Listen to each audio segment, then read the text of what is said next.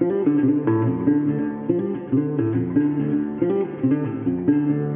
guys, it's Laura from the Adventure Games podcast here. Just about a year ago now, I was speaking to Shorsha all about attending Gamescom 2019 and how amazing that was, and all the amazing games I got to see. I think it was about 40 of them.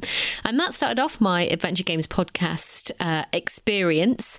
So here I am again. Obviously, Gamescom didn't happen as it used to this year because of everything that's been going on this year. So instead, I attended a virtual Gamescom, um, which was interesting in its own way. It was definitely interesting to see the future of what games conferences might be like for some time. But I was still lucky enough to catch up with some developers um, particularly from the publishers um, Application Systems Heidelberg. So it was great to have a chat still with um, some developers during Gamescom. The first person I spoke to was Francisco Gonzalez, who's obviously um, the developer from Grundislav Games and the game Rosewater, which is a Western adventure set in an alternate 19th century. I caught up with him, and the first thing I asked him, of course, was How's he been doing during the pandemic? I'm fine. Things have been weird, obviously. Um, I mean, the the advantage I have is that I've been working from home always as a game developer, so it hasn't really been a, a huge, a, you know, a, a huge uh, disruption to my life or anything, or even to development. I, it was funny because people were asking me like, "Oh, now do you have extra time to work on Rosewater?" I'm like, "No, I have the same amount of time. I just don't have a social life." But I've been trying not to, you know, work outside of uh, like on weekends and stuff. But I mean, yeah, no, development's been going fine. It's not. It's going a little slower than I had anticipated, but I mean, I've been doing things that I was planning on doing towards the end of production, so it's I think I feel like it's going to balance out. But yeah, overall, it's been it's been going well. Can you tell me like whereabouts in development you're up to at the moment? Yeah, I mean, I'm still on track for next year, but yeah, I mean, the game itself is pretty much fully designed. Um, the first act of three is fully implemented. It's not written yet. I wanted to I wanted to write out the whole thing um, on paper first, and I haven't quite gotten there yet. But I mean, I'm slowly getting there. Um, and like the art assets and stuff still need to be done. But yeah, I mean, I'm I'm pushing to try and get it as close to playable by the end of this year as possible, like from start to finish. Obviously, with like placeholder dialogue and stuff. My favorite thing is writing placeholder dialogue with stupid things like, "I am now doing this. Oh my god, I am reacting to this now." whenever I post screens, people are like, "You should have a special mode that puts that in the full game." And I think people don't know what that would actually be like. The experience, yeah, it would be interesting. I don't know if it would be good, but it would be interesting.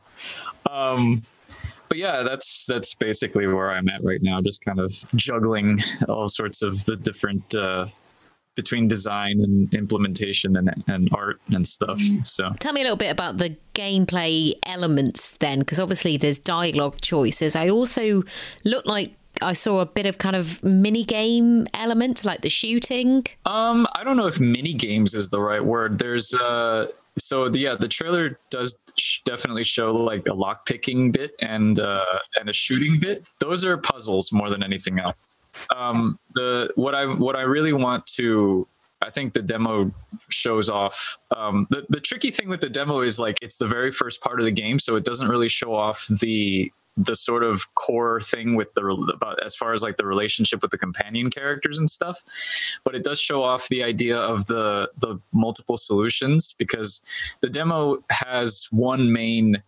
obstacle so to speak um, and that particular obstacle has three ways around it. There's a very quick violent solution. Um, there's a there's another puzzly violent solution. There's a puzzly logical solution to it. Um, so so the idea is that you know you it's not like an rpg in that in, in the sense that you're like customizing your character but like you can you can try for different play styles at certain points i'm trying to design the puzzle so that they have uh, different approaches within the character because the character the main character is a former pugilist turned freelance writer. So she can either embrace her violent past or she can try and leave it behind and that sort of struggle is part of her character development too but yeah, so as far as like the shooting that that particular puzzle, it's not in the demo, but like you can either try and shoot well or you can try and figure out another way to do it. So yeah, I, I figured, you know, I didn't want to put, put in. I figured it's a western. You have to have at least one bit of shooting, but it's not like it's I didn't want to do it like it, it's a fake out like oh here's a shooting sequence but the you can't possibly win it sort of thing like you can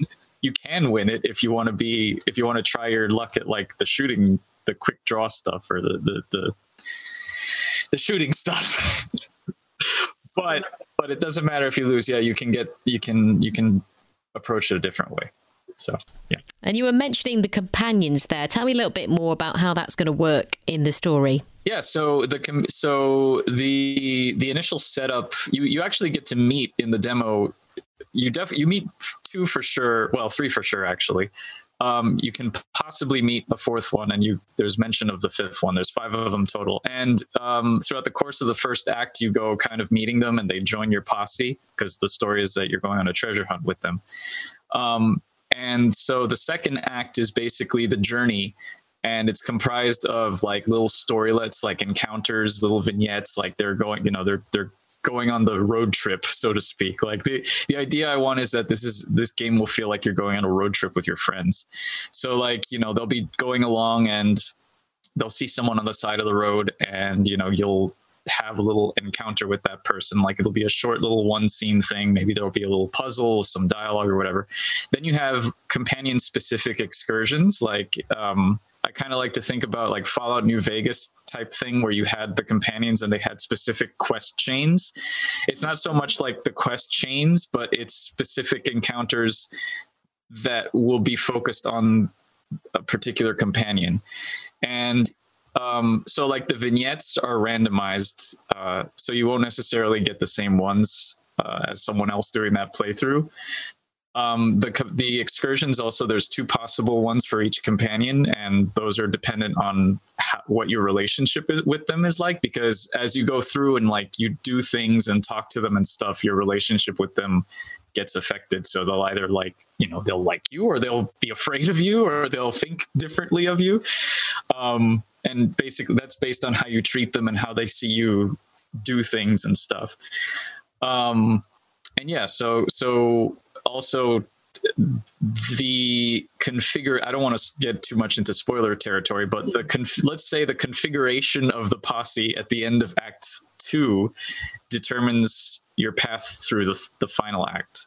Um, it's again not to like start keep comparing to other games but like kind of like indiana jones and the fate of atlantis except okay yeah. instead of instead of choosing the path it's dependent on who's with you at that point it sounds like there's going to be a lot of replayability then.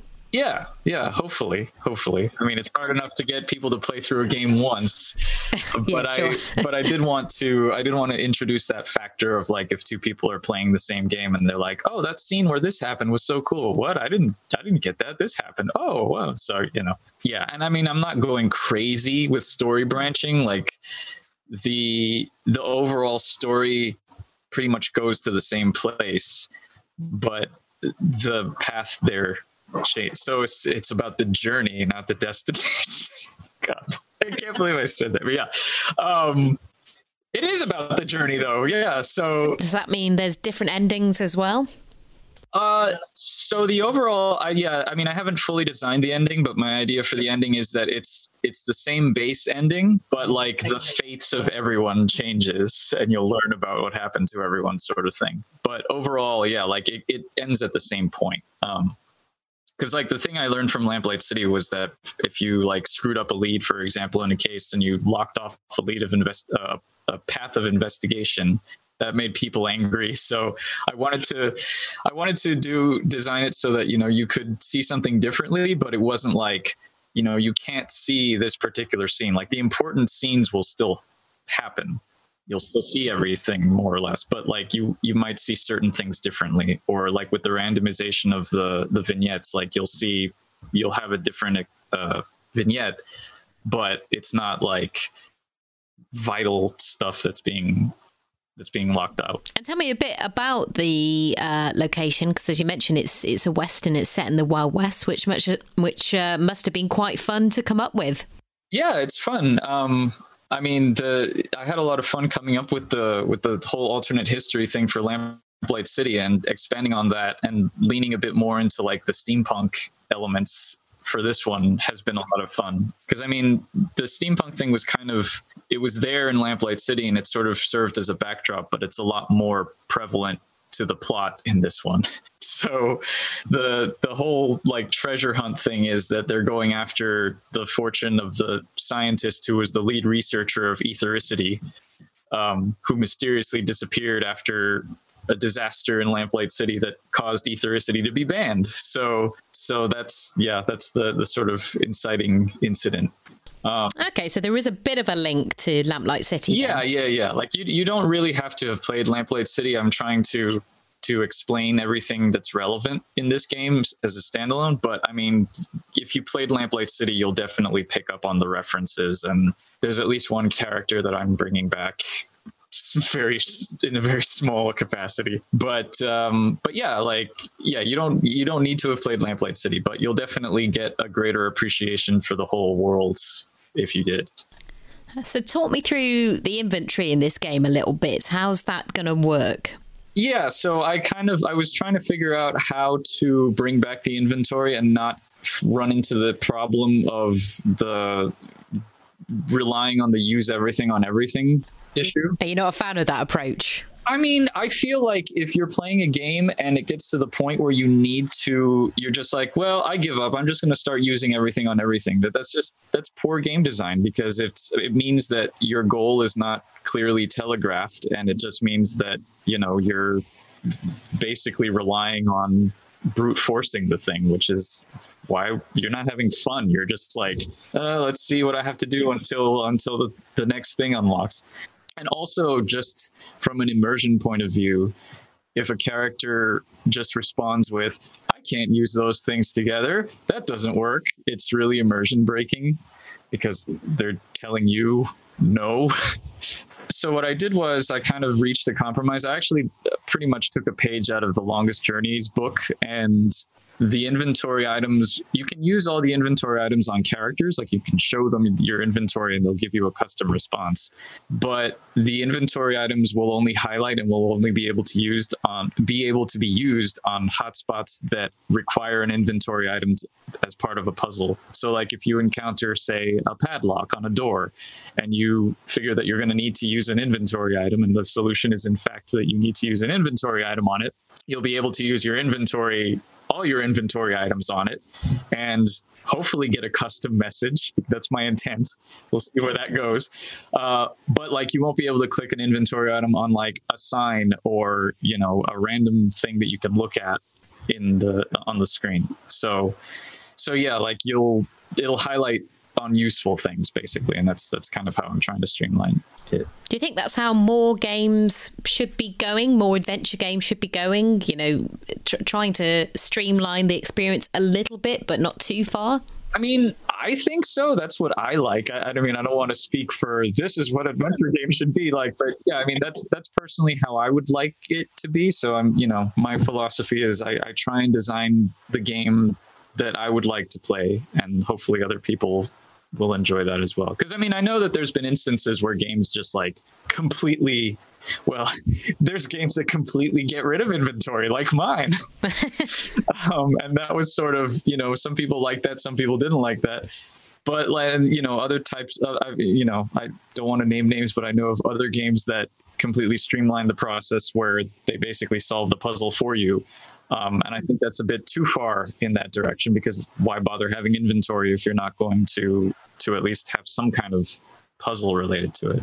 But yeah, I, I, I think that's a, a step in the right direction to to just minimize the potential for for people to just sit there and not have fun and, and have it become work rather than playing a game. And is it going to be fully voice acted?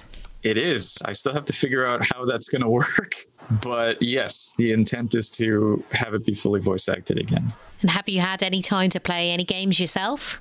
I have actually. Um, I've finally been trying to chip away through my backlog. Um, I haven't played too many adventure games. Uh, I finally got around to playing Life is Strange. Uh, the first one, uh, and I enjoyed that. Um, I've I've been playing Dishonored: Death of the Outsider, which I've been enjoying as well. Uh, I played Disco Elysium a while back, which was really good. And what else? What else? What else? I think that's it so far. Well, as always, Francisco, it's been lovely to have a chat with you. Yeah, likewise. Let me know. Uh, let me know what path you decide to go through. I'm curious. There's actually there's a there's a hidden extra extra extra jerk way to solve to get through, which um, I'm curious to see if anyone finds on their own. So all right. Next, I spoke to Dagmar Blommet from the developers Like Charlie about her game Ghost on the Shore, where you play as a girl called Riley who finds herself stranded on a desolate island with a headstrong ghost trapped in her mind. Very scary stuff. And I asked her because the last time I saw her was actually Gamescom last year. What a change since then in the game? There has been a couple of updates. Um, we've done when we've uh, had the demo playtest a couple of times more. Like at first, with the feedback that we got from Gamescom, we went back to the table and we started redesigning a couple of things. Uh, wasn't that Gamescom yet? Was the sound design? Um, I think there was there was no music, there were no soundscape. Um, we've also uh, the dialogues have been rewritten because they were still a little bit chaotic back at the time. Like there's more structure in it now. Like we you know the choices that you make uh, we build on them now. Like uh, that wasn't very defined yet back at gamescom. And what about the story? Is that changed at all or is that pretty much the same since the beginning it is no, that's still the same. It's, the story has been the same. It's just been further developed. So we have uh, we have more characters. We have more flashbacks. We have now three islands. okay, tell me a bit more about that then, because uh, obviously there was only the one. I think when I played at Gamescom.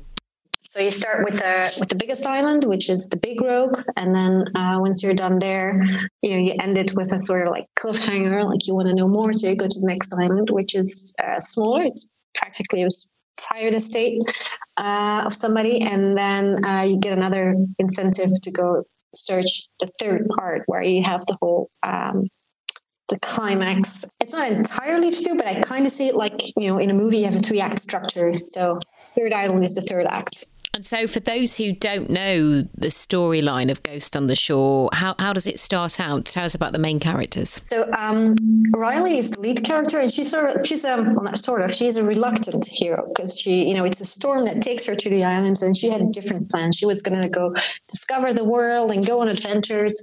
So, she ends up on these islands, uh, and she has a voice inside her head. So, somebody who keeps talking to her, she can't get rid of it and he can't let go either. So um, what they come up with together is that they're gonna try and figure out who he is, what happened to him, why he's still stuck there, and maybe if they can, you know, find some answers, they can figure out also a way to make him go because she just wants to go explore the world and he doesn't want to be locked up in her head. And as they explore the island, uh, because there's nobody else left, I mean, there were lots of people before, there were communities. You, you find the, some relics, uh, some ruins, um, and and we we've worked a lot on that as well. But it's very layered. So you have you have the the, the whole story of Riley and Josh is one story, and then there's the backstory, like what happened to him so many years ago. And then in between those two layers, there's a lot of stories from other islanders, and you sort of piece it together. And that way, I was just thinking about that today. Is that because there's no other people on the islands, and because you because you have to like um, explore and turn up almost every stone, um, you feel like you're interacting with the island itself, and the islands become sort of like a character as well. Even Riley starts having visions and starts hearing things, which is also like as if the, the islands are talking to her. Like they, there, there is something that needs to be told. There is a story to be found out. So we worked a lot on that. Tell me a little bit about the influences for the game. Well, for me personally, I think uh, for the team as you know when it comes to game design and uh, we of course have looked to um, Firewatch. We have looked to Oxenfree. Um, you know, like they they they're amazing games. You know, we'd be stupid not to learn from it. Um, you know what? How, why do these games work? So there's certainly inspiration coming from there, but the core idea is always uh, well, not always for this game. The core idea is narrative. It came from me. Um, and and I find my inspiration in in my personal life. Like this was a dream, but I put it together with uh, a tagline from a movie. I could tell you about if you want. Oh, I think you have to now. so after our first game and when Kenny and I realized like we're not done making games together so like oh my god we got to figure out a new game I came across this um, uh, movie trailer of uh, Jamie Marks is dead and the tagline to that trailer was how far would you go to be remembered and I found that so I, I mean I love strong raw emotions that like dominate your life at a certain point in time. Like for Mary's room it was um it, it, was hunger and being ashamed of that you know like what shame what does that to a person? Like how far are you going to go to to hide what you're ashamed of and and and this was like okay being remembered wanting to be seen. And that reminded me of a dream i'd had a couple years earlier. Uh, and in that dream i had died and i had turned into a ghost and i was still roaming through the house that i lived in. And the people that i'd left behind were still at the house uh, mourning me grieving. And i wanted to comfort them. I wanted to be there for them but there was no way for me to get to them you know? Like they were right in front of me front of me but they wouldn't see me couldn't. And then after a while it became even worse became even worse because they started getting over me you know? They started moving on with their life. So i felt even lonelier. And when i woke up that that strong overwhelming loneliness stuck with me. And for for a little while even said that oh I could do something with that. And so i pitched the idea to kenny you know about ghost being stuck and about lo love transcending death and uh, and he was sold. Wow, I mean, I wish my dreams were that productive. so is Josh ever playable? Do you ever get to play him or is he always the kind of side character? He's always your companion. We have considered that but it was the scope became just too big for us. And how different are the islands that you're mentioning? Are they different? they are different yeah they are even even the big rock like the, the demo is is uh, is is once you know but you know after the demo you turn a corner corner and you're going to be in a totally different place. So the whole of the big rogue is going to feel different. And then little rogue is like a you know like a private estate from the from the rich family that used to live there had they had bought the islands. Um, and and then the dark rogue is what is you know what it says. It's it's blood it looks very different. I'm not sure how much I should say already. And in terms of the dialogue options you were mentioning, how do they work? Whenever you have a dialogue, you have the wheel, you get all the dialogue options, you get to choose ones. And because every answer is definite. So if you um, you don't get a second chance just like in real life if i say the wrong thing to you you know i'm going to have to make it up somehow or whatever that's the same in the game. Like we do know we're not creating real life we're creating a game so there's another set of rules at play but we want to like find that same rhythm. Like think about what you say and how you say it and we hope that a player will that will feel intuitive the way you respond because it's going to be different for everybody. I mean can be that you like the sound of his voice or you hate you know you might fall in love with him or it might start feeling claustrophobic that is always there always talking.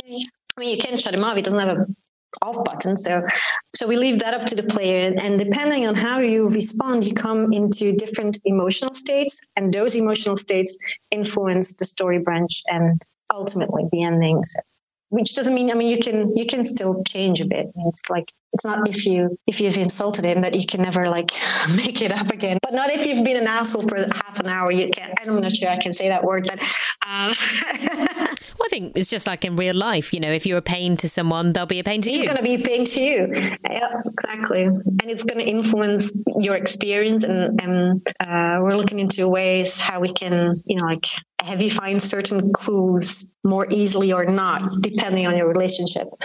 Um, but we'll see but we're still experimenting with that part. And how's it been uh, developing this during the pandemic? Has there been much of a difference or has it been pretty similar to what you'd be doing normally um, well, for the team, there's not a major difference because uh, me and Kenny, we both work full time now with a couple of interns. Uh, and the rest of the team, they all work remote anyhow. Like they work after hours. They all have daytime jobs still. But because because it changed for a lot of people personally. Like all of a sudden, their daytime jobs were in their living room and there were children and my children were home. So that was kind of a challenge. Um, but um, we figured it out. And also yeah like the whole business side of things you know like financially we got delays everywhere. But development wise i don't think we really hit we, we didn't we never i mean maybe we maybe maybe we slowed down a bit but we never came to a abrupt end, end or something. So but probably gave you a bit more time to have a few more dreams as well. well, I have lots of dreams, notebooks full. No, if anything, it made me think about my own life and my work rhythm somehow, like, you know, like chill, take a, take a breather once in a while, you know because that's one thing that I did love about COVID. Like everybody, everything, everything slowed down for a bit, and you know we didn't have to rush anymore. So I want to take that into the rest of the development and life as well. Like, let's not rush anymore. Let's work hard, but let's not rush. And have you been able to play m- many games whilst you've been developing? Well, not as much as I want to, that's for sure. Um, uh, uh, the last thing that I played that I absolutely loved was um, The Return of the Obra Dinn. Yeah. It is brilliant. Yeah, absolutely. And then what I'm next on my list is uh, I don't know how to pronounce it. Mutazione, Mutazione. Oh, that's the next one. That and Heaven's Vault. I haven't played that still. So those two. Finally, I caught up with Lisa Evans, the illustrator turned games developer from Wabi Sabi Play. She told me about her game Growbot, a point and click adventure about a robot saving her home from a dark crystalline force. And I asked her first of all what 2020 has been like for her. Ah, it's just all very surreal. I think it's yeah, just um, yeah, it's been odd. I've got um, a four-year-old, so it's been um, he's starting school in September, but it's all just really weird things. Like we had to um, have the meeting outside in the, the playground, and it was like a really uh, windy day, and so everything's just very surreal mishmash of of things. But has it been easy enough for you to keep on developing during the pandemic? Yeah, no, I think, in, I mean, I feel so lucky really with games because I think, you know, it's, we already sort of just, nothing's really changed there. Um, and it's a mixed mixed feelings with the events because it's i really look forward to seeing people i think it's one of the really awesome things about events um, but then from a just you know it's also really good just to be able to put stuff, have it online and still get those wish lists and still have, so it still, you know, functions um, really well. But it's amazing how quick and adaptive, like the Gamescom booths and stuff. It's just, yeah, it's cool. It's interesting. But yeah, so on the games front, no, it's been, it's, I've been really lucky, really. It's been great. And so for people that might not have heard of Growbot before, tell us a little bit more about it. Yeah, so it's, um, so it's a 2D point and click adventure about a robot uh, saving our home. No, I mean, it's a mixture of different influences, sort of sci-fi. I quite like Arthur C. Clarke's. Yeah, I, I really love that sort of, um, you know, the future of tech and everything's moving so fast and um, there's like interests. I find that stuff really interesting. I'm not sure I understand it particularly, but it's a nice thing with fantasy stuff. You can just kind of, you know, shove it all in in a way and see what see what comes out. And yeah, just I sort of been making the game as a way of exploring that stuff as well. I think. Do you think what's happening now will influence either what you're doing or what other game developers are doing? Good point, Jim. Um, no, I think it will. Like, I think it sort of, you know, it's kind of highlights the telepresence, the sort of avatar, and all of that stuff. And you know, like I really wonder about the connection side because um, just coming from like an arts background, like I did an illustration before games, so I'm used to working on my own, and this um, like co-working has become a new thing. Relatively, like in my time, um, there wasn't a co-working space and stuff, and now, yeah. So it's, it's just it's interesting how COVID will change that. I think that's what we do. We just problem solve, don't we? Humans, we find things and then try and find ways to messily get around them, but yeah, you say uh, you come from an arts background. I can definitely tell that. Um, talk me through a little bit more the aesthetic of the game because it's quite unique, I'd say. Um, I think I'm a bit of a one-trick pony. Like, um, I don't have many styles. I wish I did because I think it would be, yeah, awesome to be more adaptive there. Um, but yeah, I just it's kind of it was almost a that is just the style I guess, my style. But I've never tried using those tools before, or the kind of the game, like the structure and and sort of um, the music as well, like created by Jessica. And it's so interesting to work, kind of create another style as a result of all the tech. I think. And tell me a bit more about how the puzzles will work in the game. What kind of things we have to be doing? Yeah, it's it's tricky in the demo because you kind of it's a narrative game, so you have to sort of cut it off at a point which doesn't tell too much and sort of showcases enough of the essence of the game. But I didn't want to put too much of a puzzle in there because I felt that would take up time. And then so most of the puzzles in the game are to do with the machinery. So you're sort of trying to work out how the world works, and then by fixing this strange sort of biomechanical machinery. But I didn't want anything in there that was just slapped in there for the sake of it. I wanted it all to make sense. It's more important to me that people feel immersed, enjoy the world and the kind of ambience and that sort of emotional experience than you know get frustrated. I mean, I'm not, you know, I'm not massively puzzle minded, so that was never going to be the foot that I lead on. So and it has um, the flower arranger, which is a bit of tech, like a device that the Growbots have where they collect the sounds of flowers and then they arrange them in the flower arranger. I kind of like the idea because I think it's like one of those things where flower arranging has another meaning. I quite like that slightly passive aggressive sort of thing, or it's kind of oh this is nice, or is it sort of thing? Is um, but it is, but it's this idea that you can make shields um, and different types of shields that can be used in different ways. So that runs throughout the game. And what would you say the themes in the game are going to be then? Some of the like running themes, because we talked a little bit about you mentioned biopunk there. I really like like transhumanism. I was really find that really interesting. Probably more so just from a sort of philosophical side. Like, and um, I don't know if that really comes through in the games, but that was, I guess, the robots kind of being mascots. This sort of idea of and the ship of Theseus and things where you're changing your parts as well and do you stay like what is left of you kind of thing.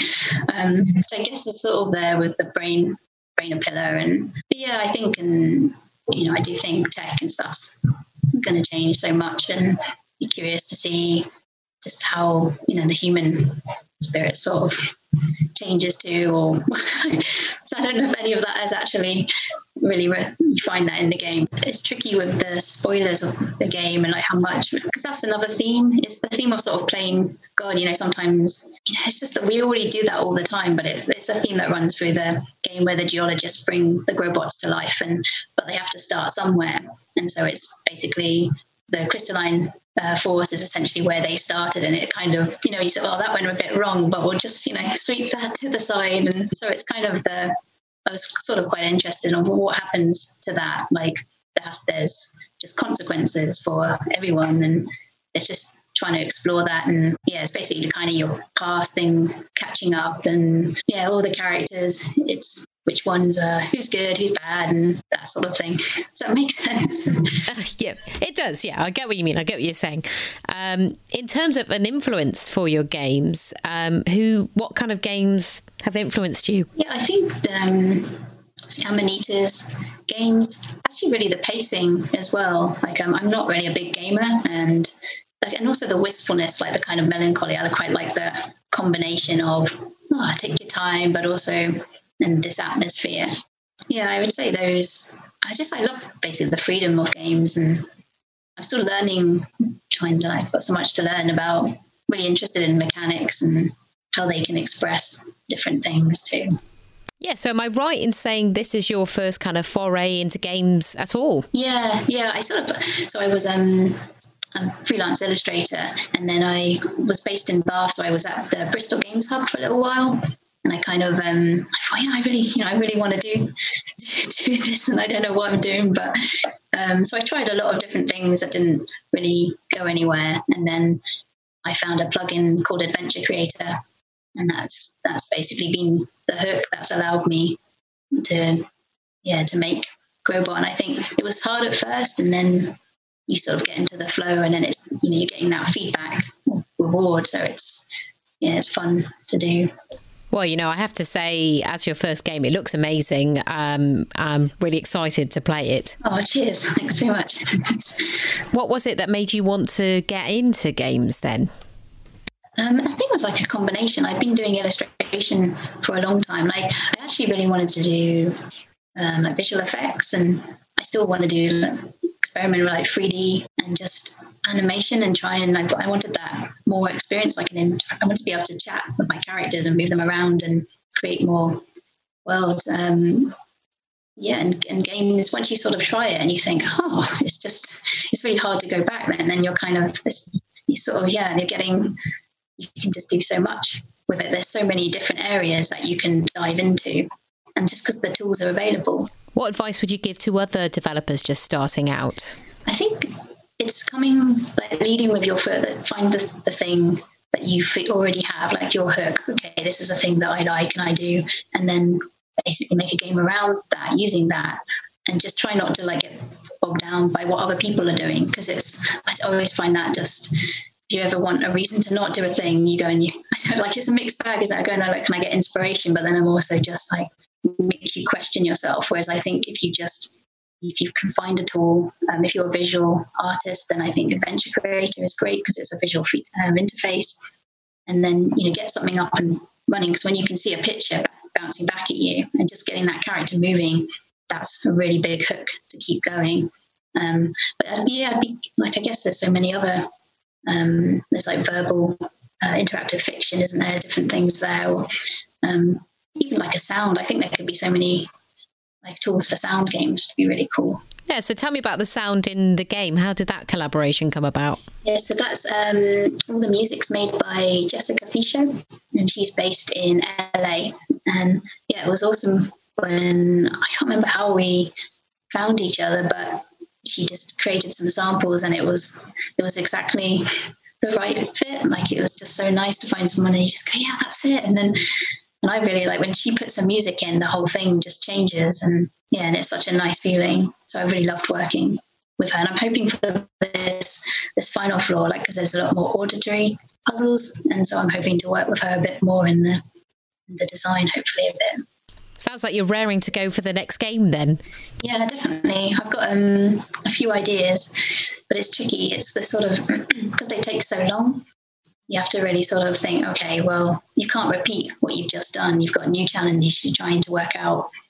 How am I going to do that? So I've got a few different ideas um, just to try and, because I think if you've got a completely unique type of problem to solve, then your brain's like, oh, yeah, because I, I think I've never shipped a game, but from what I hear, it's like a bit of a, uh, people need like time to recover. They say you need time to recover. So I'm trying to like buffer that and think, all right, what can I do to try and avoid some of that? So you're near the end with this one, though. Yeah, it's um that's the thing. So it's the the final floor, and it's all mapped out, and we're kind of like stuck into it. But it's all those like it's all the bits you can't see. That's the stuff that you can plan it out. But but yeah, so I'm trying to finish everything for the end of the year. And, yeah, there's no um, voiceover, so that should be something. But but then a lot of the words I've kind of made up, so I'm not sure how they'll translate into other languages and stuff. think about that when you're doing it. You just think, oh yeah, that'll be fun. So thanks very much for taking a listen to my Gamescom 2020 roundup. And if you like the sound of some of those games, go and check them out on Steam. Who knows what next year will bring for Gamescom, but it's great to know that at least we've got loads of games coming up to look forward to. Thanks again. I'll be back on the Adventure Games podcast with Shorsha and Thomas very soon. Don't forget, of course, you can subscribe if you liked this episode of the Adventure Games podcast or any episode of the Adventure Games podcast. You can find us on the website adventuregamespodcast.com. Please do subscribe subscribe and give us a rating if you enjoyed it.